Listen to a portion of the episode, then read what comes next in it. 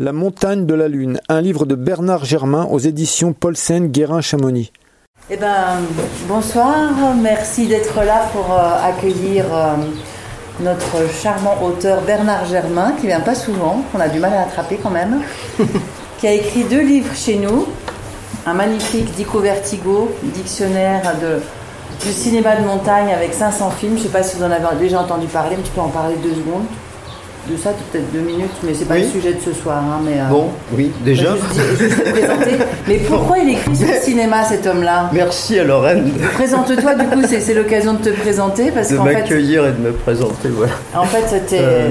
tellement multi. multi ah, disons, le Dico, culturel, le, le Dico Vertigo, euh, ça allait presque un petit peu de soi, donc c'est un dictionnaire du cinéma de montagne, mais qu'on a fait tourner à l'inverse, c'est-à-dire c'est plus un dictionnaire de la montagne au cinéma. Donc ce sont 500 euh, films dans lesquels il y a de la montagne, et ce ne sont pas forcément toujours des films de montagne. Bon, d'ailleurs, sur la couverture, vous voyez, c'est un film d'Hitchcock qui n'est pas euh, La mort aux trousses, hein, qui n'est pas un film de montagne, mais où, à un moment donné, la montagne, notamment à la fin, euh, est tout à fait essentielle puisque c'est la montagne qui va décider euh, qui, va, qui va survivre et qui sont les bons et qui sont les méchants. Donc euh, vraiment, c'est elle qui donne la, sanction. Mais la question, c'est pourquoi tu as écrit ça? Alors, Il faut dire que tu es quand même alpiniste, réalisateur. Enfin, alors oui, je, je dirais un peu... Euh, j'étais un peu poussé parce que j'avais en fait un contrat d'édition chez vous que je n'ai jamais honoré. C'est une autre faute. qui, était euh, de raconter un peu mes propres tournages. Puisque, bon, comme guide de haute montagne, j'ai effectivement fait euh, beaucoup de films qui, qui, se passaient en montagne et sur les différentes montagnes du monde. Et et il se trouvait que, bah, faisant des films, j'ai pas pris le temps véritablement de, d'honorer le contrat. Et un jour, Charlie Buffet, quand il est arrivé euh, comme directeur littéraire, il m'a convoqué. Euh, je lui ai dit, écoute, j'en suis à la moitié. Euh, Charlie, oh non, non, je te parle pas de ça. Je pense que comme tu es cinéaste, guide de haute montagne, qui n'existe aucun livre sur le, cinéma de montagne, tu, devrais faire euh, transformer en fait le projet en, un livre sur le cinéma de montagne. Je dis mais quoi en France euh, dit non dans le monde. Pourquoi pas? Quel boulot, hein. c'était un sacré boulot. Hein. Et finalement, euh, j'hésitais un peu et puis on s'est mis d'accord et je me suis aperçu que j'avais quand même beaucoup d'histoires qui étaient attachées à des films que je connaissais, que je connaissais bien, qui étaient parfois des films de grands réalisateurs. Et euh, Charlie m'a dit, mais euh, ce que je veux, c'est vraiment pas seulement un point de vue universitaire, bon, parce qu'effectivement, j'étais universitaire aussi dans le domaine du cinéma. Euh, il m'a dit, je veux pas un point de vue universitaire, mais plutôt un engagement personnel. et on s'est finalement décidé sur cette formule qui est de prendre 500 films dans lesquels la montagne a de l'importance, de présenter euh, chacun des films avec un petit résumé, parce que tout le monde n'a pas vu les 500 films, bien entendu, donc qu'on sache de quoi on parle, une fiche technique sur le film, et après une, une critique qui est d'ailleurs souvent une manière de réintroduire le, film dans l'histoire du cinéma en général et euh, dans, dans l'histoire euh, de la montagne et de l'alpinisme en l'occurrence. Donc ça va effectivement des bronzés font du ski à euh, Shining de, Stanley Kubrick euh, en passant par différents films d'Hitchcock. Et pourquoi Vertigo? Bah Parce que c'est justement un film d'Hitchcock où il a inventé l'effet Vertigo, c'est-à-dire le fait d'être capable au cinéma, grâce à, à ce qu'on appelle un, un travelling compensé, euh, il a inventé le sentiment du vertige dans l'image. Donc voilà, le vertige, ça fait partie de la montagne. Enfin, en tout cas, je n'en dirai pas plus. Oui, oui mais c'est un ouvrage de référence et c'est euh, qui, va durer, quoi. C'est pas c'est pas le livre du moment, ça va être le, livre du cinéma de montagne et qui va durer. Mais maintenant, tu es là ce soir pour la montagne de la lune, qui est sortie il y a un petit moment déjà, il y a quelques quelques mois.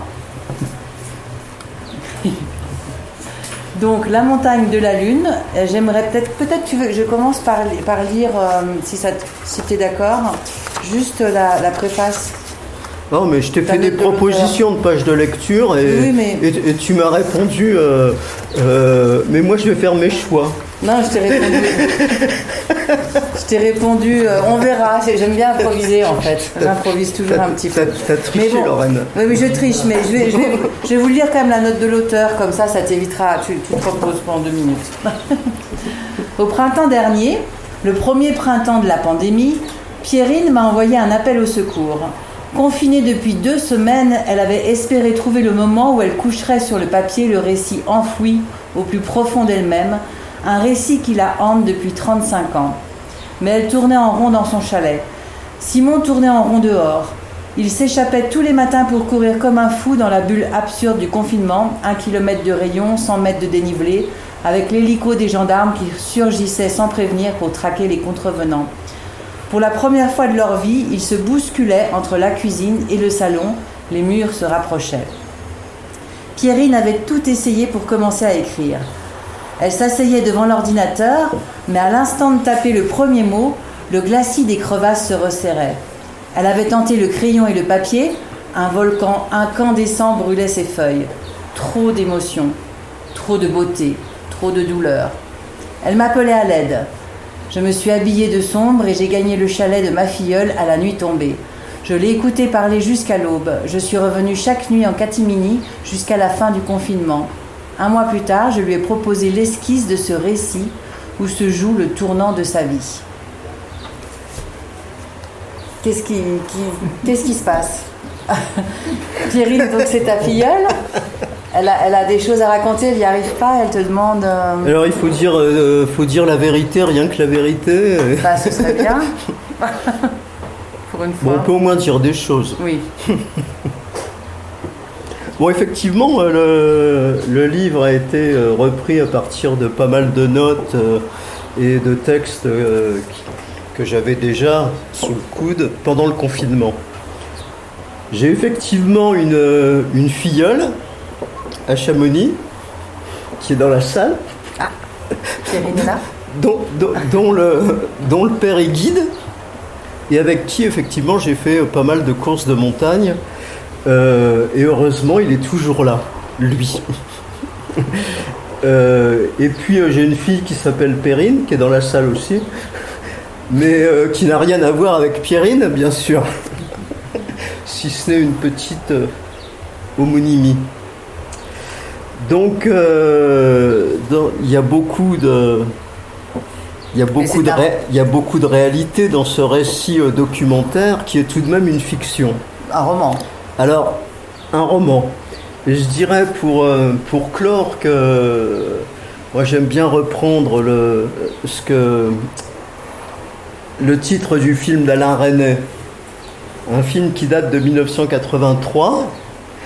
Et dans le, le titre du film, c'est La vie est un roman. Ouais.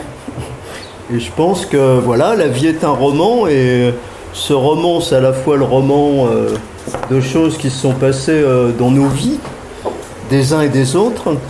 Euh, et puis, euh, il y a eu quand même une part euh, importante d'imaginaire parce que ça n'est pas un récit documentaire, c'est de, de la littérature. Donc c'est la manière dont, au fond, l'imaginaire vient prendre les éléments de la réalité, les, les structurer, les transformer, les malaxer et en faire au final un, un projet d'écriture euh, dans lequel il y a quelques messages. Voilà, je, Il y en a pas mal. Hein. il y a quelques messages. Et donc, c'est ces deux Ce qui est- histoires parallèles. Il faut qu'on dise quand même un petit peu, parce que bon, là, les gens, ils- personne, il y a- à, part- à part euh, Pierrine et Perrine, euh, personne n'a lu tout ce livre. Donc, il faut qu'on explique la montagne de la Lune déjà. Oui, alors, la montagne de la Lune, ça correspond à, à une montagne qui existe. La réalité, ce sont les montagnes de la Lune. Les montagnes de la Lune, ce sont des, des, sommets euh, qui se trouvent vraiment au cœur de l'Afrique équatoriale, à la frontière euh, du Rwanda, de l'ex-Zaïre, qui est, le, qui est la, République démocratique du, du Congo aujourd'hui, et de l'Ouganda.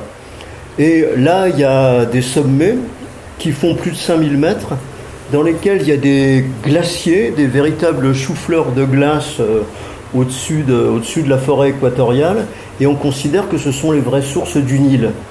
Elles avaient été vues par la première fois par, euh, par Stanley un peu avant la fin du 19e siècle, et le point culminant s'appelle d'ailleurs le pic Stanley. La première avait été faite par le duc des Abruzzes avec ses guides valdotins euh, à la fin du 19e. Une, des montagnes qui sont très difficiles à approcher parce que généralement on ne les voit pas pour une raison toute simple, c'est qu'il y a toujours des brumes qui montent de la forêt équatoriale. Ça s'appelle le Ruvenzori. Ruvenzori, ça veut dire le faiseur de pluie. Donc il pleut tous les jours. Et on voit souvent ces montagnes uniquement sous la lune, c'est-à-dire la nuit, une fois que les brumes sont retombées. Et euh, Denis, qui est parmi nous, et qui était euh, dans l'un des tournages qu'on a fait là-bas il y a, dans les années 80, euh, ne contredira pas. donc c'est un endroit que tu connais. Alors donc dans l'histoire, pour résumer, enfin grosso modo, donc il y, a, quand même une expédition au, au c'est Perrine qui part sur les traces de son père. Hein? Oui, alors bon, l'histoire c'est le voyage d'initiatique d'un jeune, jeune, couple, hein, comme euh, il y en a beaucoup qui en font euh, dans les, dans les couples d'alpinistes. Hein, euh, cette, cette, jeune femme, Pierrine, dont le père est guide, elle elle est amoureuse d'un jeune guide avec, avec, qui elle part dans le Ruvenzori pour essayer de faire une voie nouvelle avec, avec, avec son compagnon. Évidemment, ils, sont en, but à, bien des difficultés hein, qui sont en fait, le, on va dire en, gros, la fin de, la colonisation, euh, des phénomènes euh, euh, de corruption, mais en même temps, ils ont la chance de pouvoir rencontrer, être guidés par des pygmées dans la forêt équatoriale à, différents moments. Et puis, ils assistent au cours de, leur ascension à l'éruption du, Niragongo, qui est le fameux volcan des Virunga qui se trouve au pied de la ville de Goma et qui est le plus grand lac de lave euh, qui, existe au monde. Et qui un jour, comme je le raconte, s'est vidangé par le bas. C'est-à-dire que le poids de la lave sur euh, cette, euh, à peu près 800 mètres, le cratère fait, fait, à peu près 800 mètres de profondeur, les 800 mètres de lave sur plusieurs kilomètres de, de surface ont, ont, fait craquer le bas du volcan et ça s'est euh, vidangé euh, comme un lavabo. La, lave a été euh, en partie, a détruit plusieurs villages et est rentrée dans le lac Kivu. Et alors en parallèle, donc il y a cette histoire, et en parallèle il y en a une autre. Alors en parallèle il y en a une autre, c'est une histoire qui se passe ici. C'est celle de son père, qui est un guide connu, célèbre, mais qui décide de partir en solitaire. Bon, c'est quelqu'un qui est déjà euh, qui est déjà un peu au, presque à la fin de sa carrière, et il décide de partir en solitaire à la face nord des Grandes Jorasses. Donc, euh, en remontant euh, les en remontant les Grandes Jorasses, en arrivant à la rimée des Grandes Jorasses, on peut le dire, il va tomber dans une crevasse. Et euh, en parallèle, on a effectivement un chapitre sur deux, ce que lui est en train de vivre, avec évidemment tous les souvenirs qui lui reviennent de ce qu'il a vécu avec euh, Pierrine, euh, les souvenirs de sa fille, et Pierrine sent un certain nombre de choses qui sont en train de se passer, et, surtout qu'elle est en train de vivre aussi ce que son père avait déjà vécu dans le Revenzori.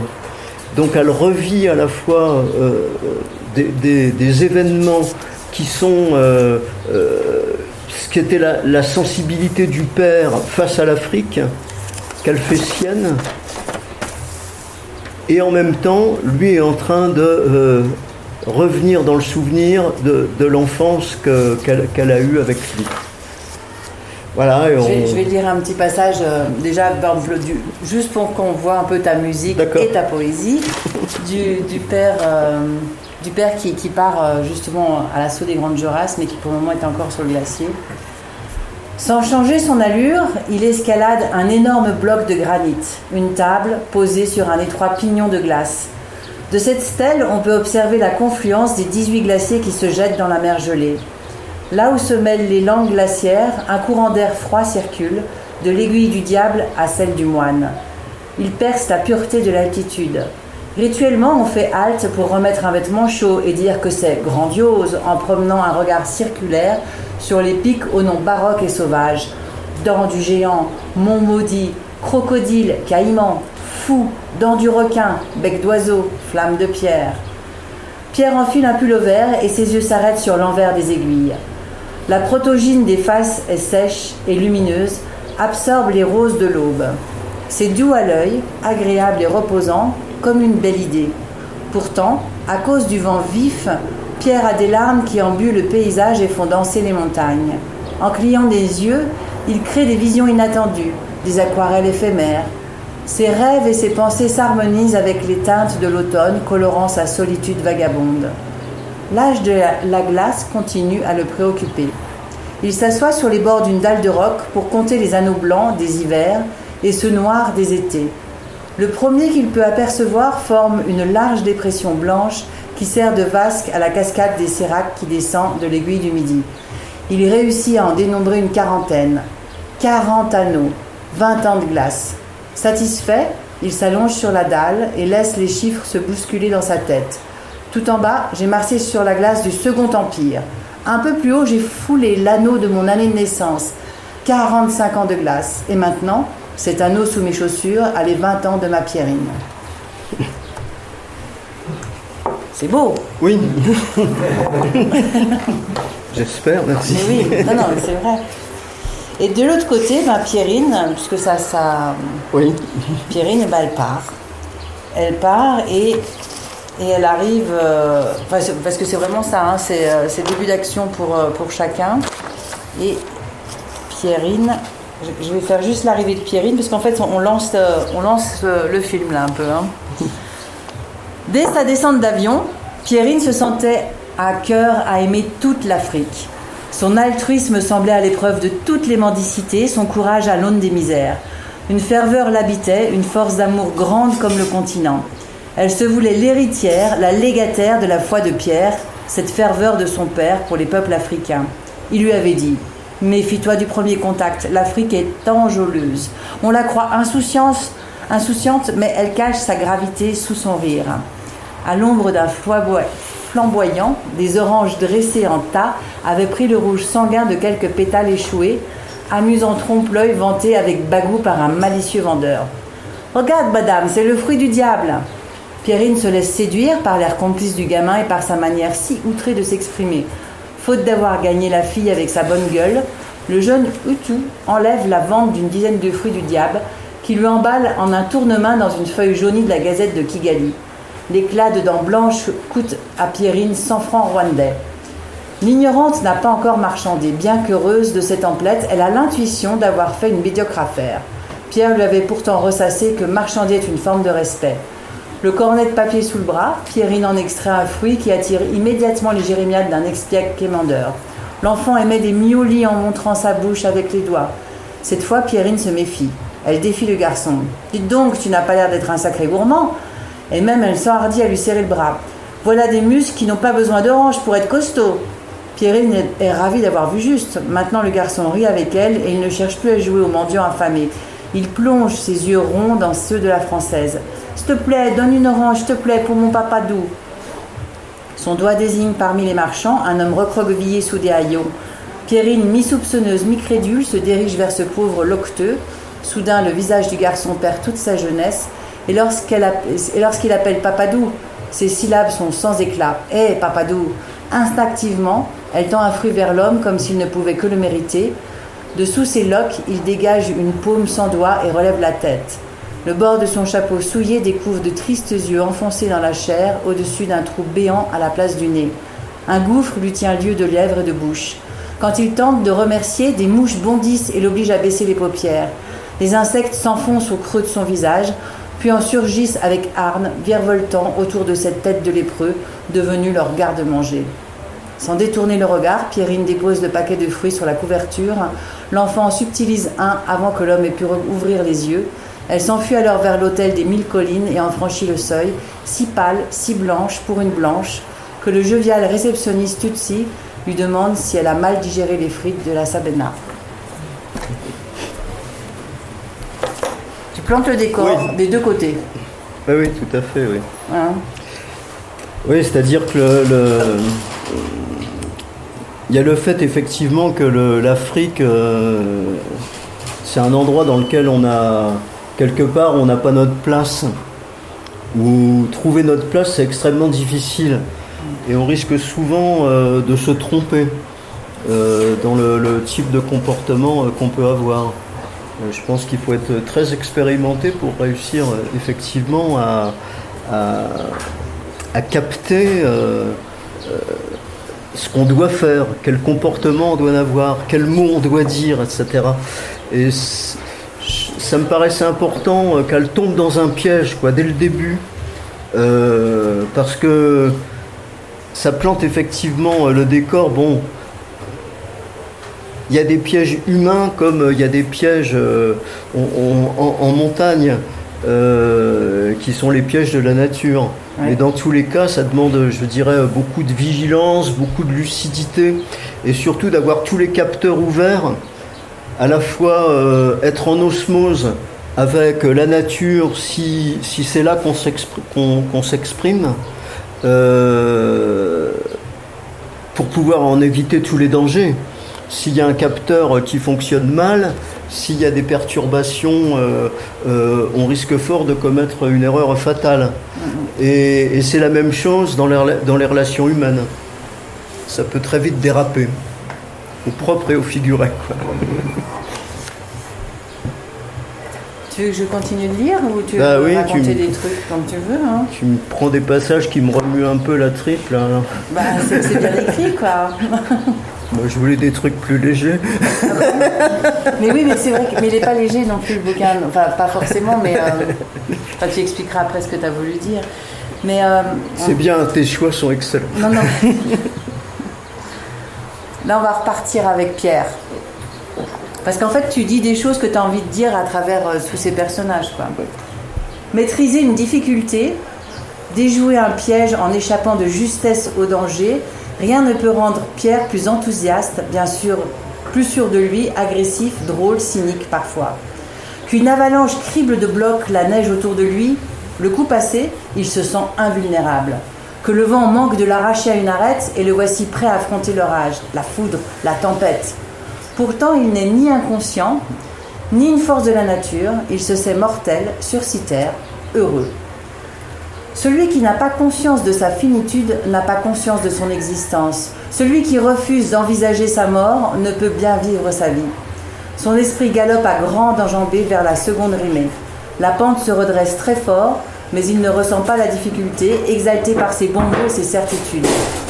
La mort est la seule chose dont on soit sûr et qui vaille la peine d'être vécue. Entre chaque inspiration, il souffle une sentence destinée à ses interlocuteurs imaginaires, les assis à la terrasse des bistrots à la mode, gueule d'en bas, à la solde du quotidien.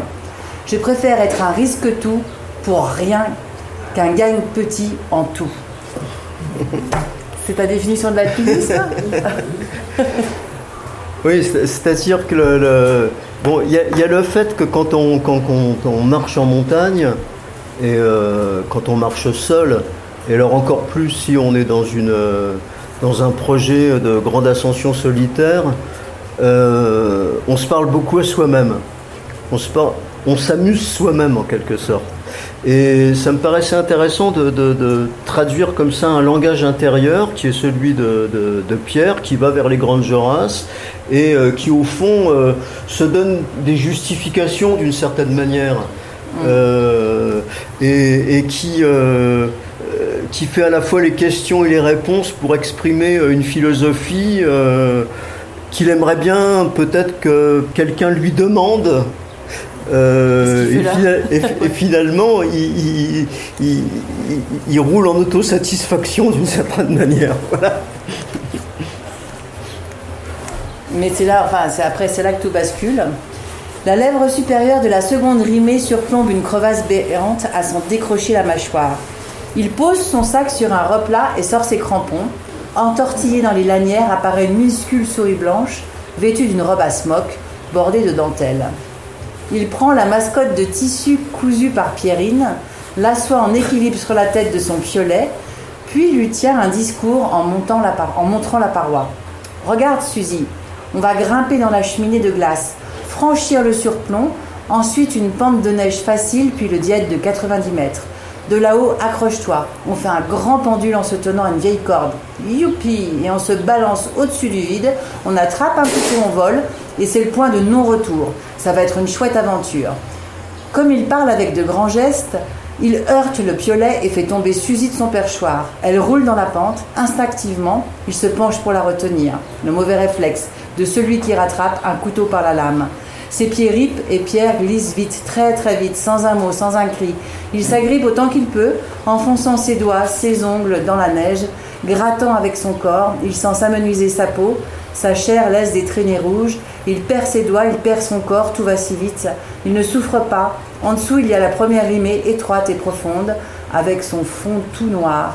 D'abord plus rien sous ses jambes, puis un choc dur, froid à la tête. Oui, ça c'est. Euh, il tombe. il tombe, il tombe. Parce qu'il parle justement à cette euh, souris. Euh, oui, oui, alors c'est un peu comme ça, le, évidemment, le manque de vigilance, mais surtout l'erreur, quoi. Quand je dis comme, comme, rattraper un couteau par la lame, c'est vrai qu'il y a comme ça des, gestes réflexes qu'on peut avoir et qui sont le mauvais réflexe, quoi. Mm. C'était ce qu'il fallait pas faire. Mm. Mais symboliquement, c'est quand même la, petite souris qu'a cousu Pierrine, qui est sa mascotte. Euh, enfin, il y a plein de trucs quand même. Euh. Oui, alors tout à fait, oui. C'est-à-dire mm. que euh, emporter comme ça une petite, une petite peluche, c'est un peu un. Ça un caractère de superstition un mm-hmm. peu. mais en même temps, faire le malin, faire le malin, parce que d'une certaine façon, en parlant à la souris, il fait le malin un peu. Hein. Il lui dit, tu vois, ça va, voilà, on va faire ça ensemble, euh, euh, on va faire le diète de 90 mètres, on va passer la cheminée de glace, etc. Donc, euh, il, fanfaronne un peu. Et fanfaronner en montagne, ça emmène souvent à, la perdition du, fanfaron, quoi. Mm, mm. Et là, donc, il tombe dans une crevasse. C'est le début du livre, il, va, il va jusqu'à la fin. Hein. Ah oui, et puis on a, on a ses monologues, on a ses... Il, bah il va tout faire pour essayer de s'en sortir, bien sûr. Hein. il va avoir tous les gestes de la survie et beaucoup de beaucoup d'imagination pour essayer de s'en sortir. mais en même temps, avec cette imagination, il y a beaucoup de choses, de, des souvenirs de l'existence qui reviennent. Et, et voilà, on n'en dira pas plus. Non, non, on n'en dira pas plus. Enfin, c'est. Voilà. Et en fait, euh, il, y a, un lien entre l'Afrique et Pierrine, bon, évidemment, euh, mise, en, mise en, dehors de, leurs aventures vécues, mais il y a cette collection de phasmes. Et au début, d'ailleurs, ton livre, tu voulais l'appeler Le phasme de l'amour. L'amour phasme, L'amour phasme, voilà. L'amour phasme. On trouvait que c'était un peu compliqué déjà. Euh, Alors, le titre. oui, le titre, c'était. Heureusement que Charlie est là, hein, parfois quand même. Hein. Mm. Donc le titre initial, c'était L'amour face. Alors c'est pour ça qu'il y a un phasme à dessiner là aussi. Hein. Ils, ont gardé le, ils ont gardé le phasme sur la couverture. Ouais, parce que t'en parles beaucoup. Et en fait, euh, Charlie m'a dit une chose assez juste. Il m'a dit, tu sais, euh, les phasmes, il y a quand même beaucoup de gens qui connaissent pas vraiment les phasmes. Cet insecte mimétique, etc., euh, c'est pas du tout familier. Et le mot n'est pas familier non plus. Donc euh, je pense qu'assez rapidement, si tu veux, on, va euh, lire l'amour fantasme. et, c'est peut-être pas ton idée principale. Mais je vais lire un petit passage sur les Alors finalement, en discutant un peu, on a trouvé ce titre euh, assez poétique, La montagne de la lune. Bah oui. Donc à un moment donné, donc Perrine qui, est en Afrique rencontre un Kurt qui est un, un scientifique Qui lui parle de son père, qui a bien connu son père, et qui lui, et qui lui raconte. Votre père a une collection de phasmes dans son chalet de Chamonix. Je lui ai fait découvrir ces petites bêtes jadis. Elle restait parfois une heure sous ma serre à les regarder vivre, vivre si l'on peut dire. Les phasmes ne bougent guère plus que les végétaux sur lesquels ils se fixent. Nous nous amusions à un jeu qui consistait à détecter et séparer sans erreur l'animal de la plante. Ce n'est pas toujours facile. Ils miment, ils se déguisent. Certains de ces insectes ont des ailes qui imitent les feuilles mortes au point d'être légèrement cornées sur le bord. D'autres enflent leur corps en différents points pour ressembler aux nœuds des rameaux. Aucun être vivant, même le caméléon, ne pousse aussi loin la communion avec le milieu naturel. Votre père était passionné par la capacité à se fondre dans leur environnement. Je crois qu'il y voyait le symbole d'une ultime discrétion des êtres, l'expression d'un vécu naturel parfait, l'harmonie idéale entre la patience et l'action. Se protéger sans fuir et sans agresser. Avec Pierre, nous nous envolions souvent dans des discussions éthiques à propos du mimétisme des faces, des phasmes, y compris dans nos correspondances. Sur le bureau de mon père, j'ai vu souvent des enveloppes avec de jolis timbres de la faune africaine. Effectivement, nos échanges épistolaires se sont poursuivis autour de la question des identités qui sont la source de tant de mal-être et d'incompréhension entre nos contemporains. Notre observation des phasmes nous a aidé à comprendre que la manière la plus juste d'affirmer notre identité était de rechercher nos points communs, de trouver l'identique, le commun, le même chez les autres. Accepter pour soi-même le fameux je est un autre, à l'inverse de ce que dit notre passeport, ce n'est ni notre sexe, ni la couleur de nos yeux, ni notre taille, ni notre race, ni notre religion, ni même notre nom qui sont essentiels à notre identité, c'est au contraire notre capacité à nous sentir semblables, notre volonté d'appartenir à, la communauté des vivants, au genre humain, indépendamment de nos différences qui sont mineures relativement au poids de notre humanité. Tu veux en dire des choses là-dedans, hein? Oui. Tu t'en souviens plus? Oui, alors, non, non, mais tout à fait, c'est-à-dire que le, si c'est une idée à laquelle je tenais beaucoup, et je tenais beaucoup à ce que le, cette, euh, je dirais, cette discussion autour des faces, elle vienne aussi à l'intérieur du couple euh, Pierrine Simon. Mm. Donc ça vient, ça vient beaucoup plus tard dans le livre. Euh, pour aller un peu à, à, contresens, je dirais, de ce que on met en avant comme priorité, qui est euh, le respect de la différence, par exemple. La chose la plus, qui serait la chose la plus importante, il faudrait d'abord être dans le, dans le respect de la différence, il faudrait d'abord être dans le respect de l'originalité de chacun. Ce qui compterait, c'est d'abord la personnalité de l'individu, c'est-à-dire tout ce qui est autour du développement personnel.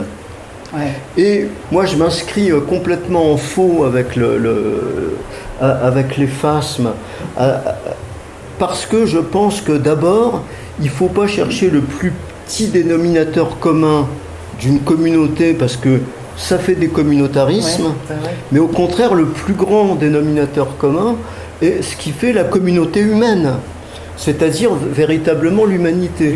Et j'étais très frappé à travers les, les, les voyages qu'on a fait. Euh, notamment avec Christine Janin, avec qui on avait fait le, les Seven Summits pendant toute une année, le, tour du monde en faisant un plus haut sommet de chaque continent, où à chaque fois on rencontrait des populations extrêmement différentes, quoi, que ce soit les, les Rangers du McKinley, et euh, trois mois après on se retrouvait avec euh, des, papous euh, en, Indonésie, enfin en Irian Jaya. Euh, donc des différences euh, culturelles, civilisationnelles absolument immenses. Et ce qui m'avait vraiment frappé, notamment du fait que Christine, c'est quelqu'un qui est qui du point de vue de l'humanité capte tout de suite ce qui est euh, ce qu'on a de commun immédiatement ce qu'on a de commun et je trouvais que dans sa façon, par exemple, d'apprendre 50 mots euh, d'une langue qui lui servirait plus jamais, ou, 100 mots d'une langue qui lui servirait plus jamais, elle introduisait tout de suite une forme de communication avec beaucoup de force d'humanité. Et je me suis dit, mais en fait, ce qui est important, c'est effectivement d'être capable de voir d'abord ce qui, ce, qui est, ce qui est pareil chez l'autre, Mhm. la ressemblance. Euh, au fond, euh, j'avais conclu un peu le film comme ça de, de Christine. Au fond, on est tous les mêmes. Et, et c'est vrai que euh, ça se passe bien dans les relations humaines à partir du moment où, où- où on a trouvé ce qui était vraiment identique chez l'autre. quoi. On a trouvé nos points communs. Et, et à partir de là, on peut accéder à l'altérité. Mais accéder à la- à l'altérité d'une manière qui est beaucoup plus riche que si on recherche d'abord l'altérité avant de rechercher la, la ressemblance. Et c'est pour ça que je prends l'allégorie des phasmes, c'est simplement une allégorie, hein. mais euh, que ce soit dans notre relation à la nature ou dans notre relation aux autres, le fait d'essayer d'avoir un certain mimétisme avec le monde qui nous entoure, ça nous permet déjà d'être bien avec lui, d'être en osmose avec lui. Et à partir de là, on peut reconnaître les différences euh, et, on- et bien sûr les respecter. Euh, et, et je pense que euh, c'est pas le développement personnel qui doit être premier, euh, mais c'est la capacité de faire communauté avec le, la communauté humaine en général et pas, pas une petite communauté. Quoi. Mais Pour moi, c'est la définition de l'humanisme en fait, hein, tout simplement. hein. enfin, tu l'expliques bien aussi quand on va tous au même endroit quand même. Hein. on prend pas forcément le même chemin, Oui, on y oui. va tous quoi. Oui, hein. oui, bah oui. Euh, c'est ce qui fait aussi notre Oui, alors notre cette humanité, idée oui, d'avoir la conscience de sa finitude, Ouais. c'est vrai que ça rend, ça rend humble et, et- et modeste, quoi, parce Mm. qu'au fond, euh, qu'est-ce que c'est qu'une une originalité qui finit au cimetière? C'est Mm. Bon, voilà, donc euh, il faut avoir un peu conscience que euh, on n'est pas dans l'éternité, mais, mais humblement, euh, nous sommes de passage. Mais bon, en tout cas, le, thème des, des phasmes, c'est vrai que ça t'a. Moi, je trouvais, je trouvais ça assez intéressant hein, de, d'en parler. Alors je faisais, j'ai fait un élevage de phasmes Bah, pendant un bon moment, j'en ai encore quelques-uns à la maison en ce moment, parce que je me suis aperçu que les instituteurs se mettaient à, à s'intéresser aux phasmes, je sais pas pourquoi, mais j'ai des Ah ouais. enfants de mon village Ah ouais, qui ont des élevages de phasmes qui leur ont été proposés à l'école, Ah, et ils m'ont apporté des phasmes, j'ai dit mais oui moi j'en veux, j'en veux. Après, tu- tu- euh, là, par, par rapport, il y a un autre passage aussi où tu reparles des phasmes, mais par rapport à Pierre, il dit Seuls des êtres libres de la trempe de votre père, donc Pierre, peuvent devenir phasmes. Vous deux aussi peut-être. Pierre développait admirablement cette idée dans un article écrit pour une revue de montagne. Il disait que le guide était un phasme de rochers et de glace, qu'il devait se plier aux règles des fissures, des prises, du gel pour faire corps avec la montagne. Votre père s'opposait violemment au vocabulaire de lutte, de conquête, de victoire, de première, dans lequel il voyait un langage du corps à corps et de la guerre. Il poussait loin le raisonnement. Le vrai guide était celui qui restait toujours en harmonie avec la nature. Selon son éthique, la recherche de la vitesse et des horaires records enchaînait les alpinistes à leur chronomètre en se classant, se cataloguant, se répertoriant comme de vulgaires produits sportifs. Ils perdaient leur libre arbitre. Sa conclusion splendide valait d'être apprise. La paroi use mes mains couleur de roche, la neige couvre mes vêtements couleur de givre, la brume m'efface, l'ombre me confond. La montagne grandit ma liberté. Oui. Oui, alors bah, ça me permet de, de- de- de parler Oui. de cette revue-là dont je m'occupe, La montagne et alpinisme, bon, qui est la revue de la Fédération des clubs alpins. hein. Je dirige depuis un certain nombre d'années cette revue, euh, avec euh, toute une équipe de, de rédaction. Et justement, on a pris une décision. Alors, on, on- on sait qu'il y a beaucoup de, de nos lecteurs qui vont euh, directement dans les pages de la fin. Les pages de la fin, c'est ce qu'on appelle la chronique des montagnes du monde. Donc dans cette chronique, on recense les premières qui ont été faites, euh, qui les a faites, euh, euh, dans quelles conditions, à quel endroit, etc. Euh, parfois une petite description euh, de l'itinéraire, etc. Bon, donc c'est un peu, un- c'est un travail en fait de- de- d'historien de, la montagne, de savoir euh, qui est passé pour la première fois à tel ou tel endroit. Or, on s'est aperçu c'est pour ça que je rebranche Ah ouais. directement là-dessus. On s'est aperçu que ces dernières années, mais c'est quand même relativement récent, je dirais ça fait 3-4 ans, qu'on reçoit de plus en plus des horaires qui nous sont donnés.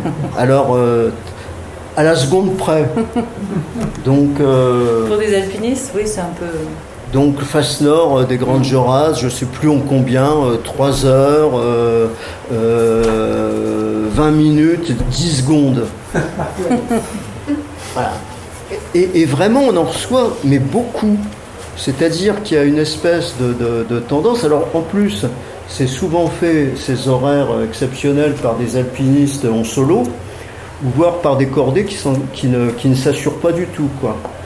Et on s'est dit c'est dangereux, parce qu'on est quand même la fédération des clubs alpins.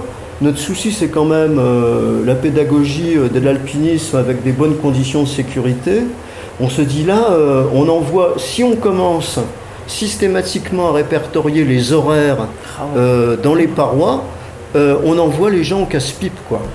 Ça devient, et comme je le dis là, je pense que là, on arrive à une catégorie de sportifs qui est en train de perdre sa liberté d'être dans la montagne parce que ils sont connectés au chrono, quoi.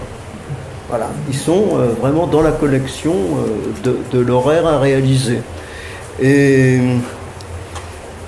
et bon, voilà, là, je c'est pas le sujet de la montagne de la Lune, mais- il se trouve que j'ai évoqué ce, j'ai évoqué cette question-là qui est vér- véritablement le- la perte de la liberté à travers le- la notion euh, de catégoriser l'exploit en quelque sorte et, et de le hiérarchiser d'une manière systématique dans un esprit euh, conquête. euh, et bon, D'ailleurs, là, on, tu- on- on préfère être dans le euh,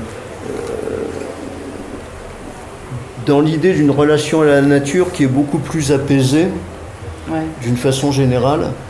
Euh, et pour la pédagogie de l'alpinisme, d'être plus dans l'éducation populaire que dans l'éducation à la compétition. Là d'ailleurs tu donnes la réponse avec Pierre hein, qui dit euh, parce que bon il, il s'en passe des choses dans sa tête hein. et à un moment donné il est dans sa crevasse C'est l'avantage de tomber dans une crevasse, c'est qu'on a le temps de réfléchir.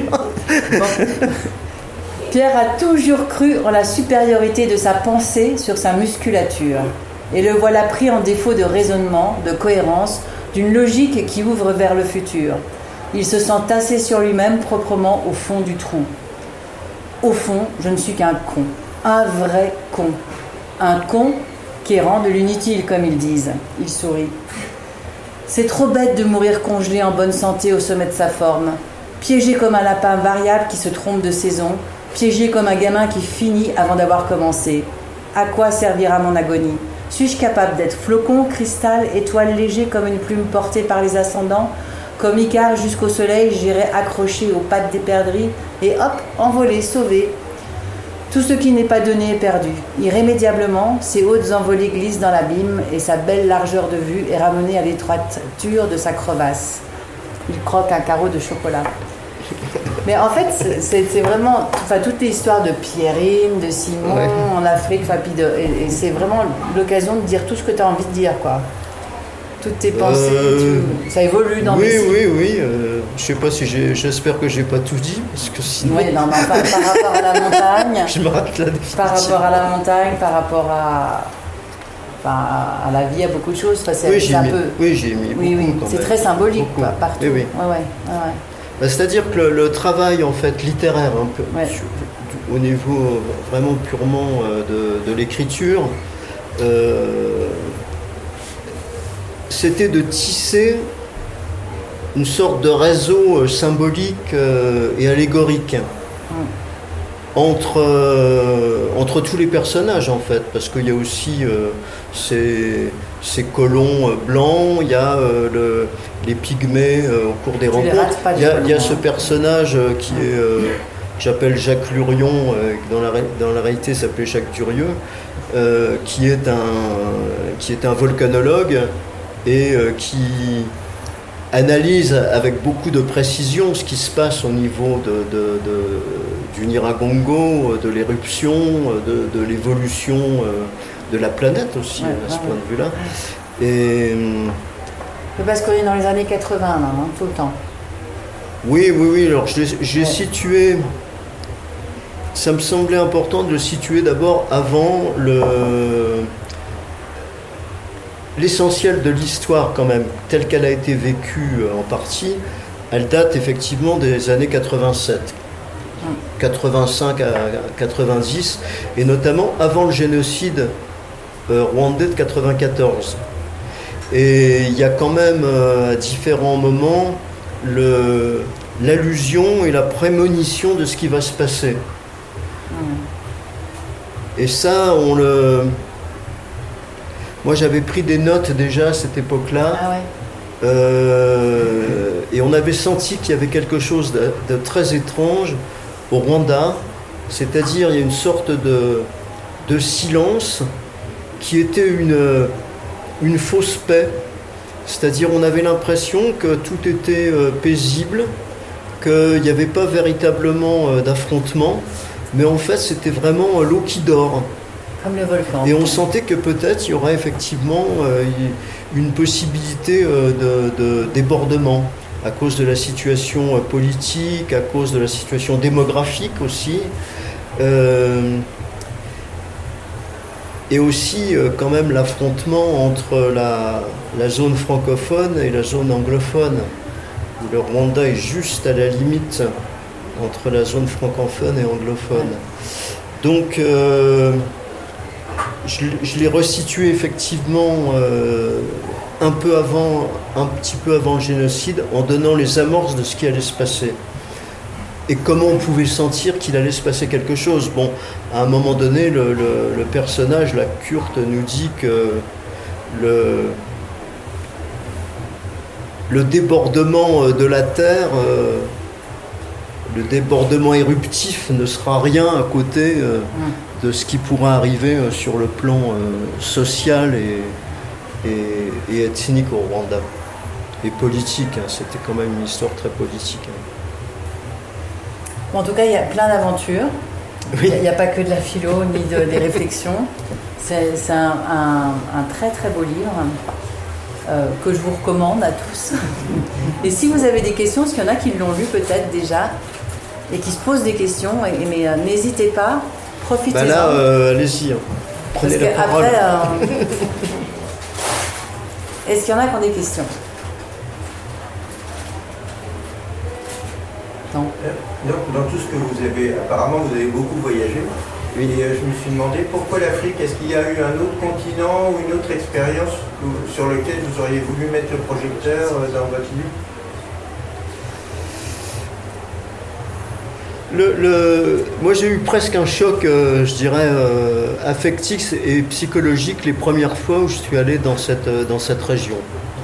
Bon, parce que c'est la région tout de même bon, des gorilles, c'est aussi le berceau de l'humanité. Il y a cette, cette forêt équatoriale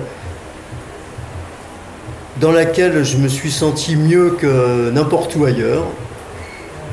Et euh, d'un seul coup, ces montagnes qui, apparaissent au-dessus de la forêt équatoriale, euh, avec des végétations. Bon, il y, a, beaucoup de, descriptions des végétations, des différents étagements de végétation. Ce sont des lieux incroyables. Enfin, il y, a un côté totalement surréaliste. Quand on arrive euh, dans, les zones où il y a dans le bas, hein, sont les, les qui sont des arbres absolument absolument immense. Euh, donc on est sous un couvert végétal, on a l'impression d'être dans une sorte de bulle avec euh, des bananiers géants, avec euh, des effets de lumière très, très, très étranges à travers les feuillages. donc on est qui servent de, presque d'écran de projection au soleil. Donc là on est dans une sorte de matrice je dirais, de matrice humide, mais dans laquelle on est bien. Moi, j'ai ressenti ça vraiment d'être euh, dans une sorte de, cocon maternel presque. Et puis après, alors, il y a euh, les bruyères, par exemple. Eh, mais ce sont des bruyères géantes avec euh, des racines qui, prennent assises sur des rochers en dessous. Et ces racines qui peuvent faire plusieurs mètres, elles sont couvertes de mousse. Donc parfois on peut marcher avec de la mousse jusque, voilà, jusque sous les bras. C'est incroyable, on est une espèce de, dans ce, feutre-là. euh, et au-dessus encore, on a toute la zone des lobélias et des sensons. Donc le- les lobélias, ils sont dressés vers le ciel, là comme ça, euh, comme des cierges magnifiques avec euh, des, centaines de toutes petites fleurs euh, dessus, argentées, c'est extraordinaire. Les sensons, ce sont des, des espèces de choux-fleurs, des grosses têtes de choux-fleurs qui sont sur des troncs élastiques. Parce que chaque, c'est comme pour les anneaux de la mer de glace, chaque anneau de feuilles de Senson représente une année. Et, ils sont élastiques, alors on peut, on peut par exemple, on pousse un tronc, il, fait comme ça. Ah. Et il y en a, et, et- y en a des colonies et des colonies. euh, Parfois, faut, faut, faut en pousser deux pour passer entre. Et au-dessus, euh, il y a les immortels, des champs d'immortels. Et après, le rocher lui-même, quand il est dénudé à partir de 4500 mètres à peu près, euh, sont des amphiboles et des gabbros. C'est-à-dire que quand on fait tomber euh, une pierre, on a l'impression de faire tomber un bloc de fonte. Tellement c'est dur, lourd, sont des, des, rochers qui sont très très riches euh, en minéraux. Et après, sur tout ça, ces immenses choux-fleurs de glace avec des corniches de chaque côté, parce qu'avec les vents tournants, euh, ça, ça donne euh, absolument pas des arêtes comme chez nous. Au contraire, ça donne des corniches de chaque côté avec des stalactites, des, rangées, des rangées de stalactites sur des, centaines de mètres. Donc là, on est dans. Bon, c'est un monde qui m'a complètement. Alors c'est pour ça que j'ai eu envie de situer une histoire forte dans, dans un lieu aussi euh, magique, en définitive. Mais c'est vrai qu'on pourrait aussi écrire sur l'Antarctique, sur l'Alaska, euh, sur, sur, la, la- sur les- la Papouasie, hein, qui est un pays formidable. Bon, c'est pour ça, actuellement, faut pas que j'ai tout dit, parce que. comment- Oui, non, on va pas le dire. Mais actuellement, tu sais comment c'est, quelles sont les conditions, si on peut encore y aller tu- Alors c'est impossible d'y aller par le versant que je décris. Mhm. Euh, donc profitez-en, hein, vous allez pouvoir y aller. Non, parce que le versant que je décris, c'est le versant euh, de l'ancien Zaïre, c'est-à-dire ce qu'on appelle le Kivu.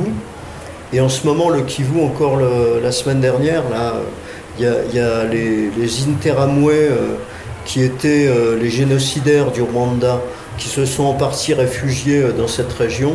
Et c'est une région qui est d'une insécurité terrible. La population souffre énormément actuellement.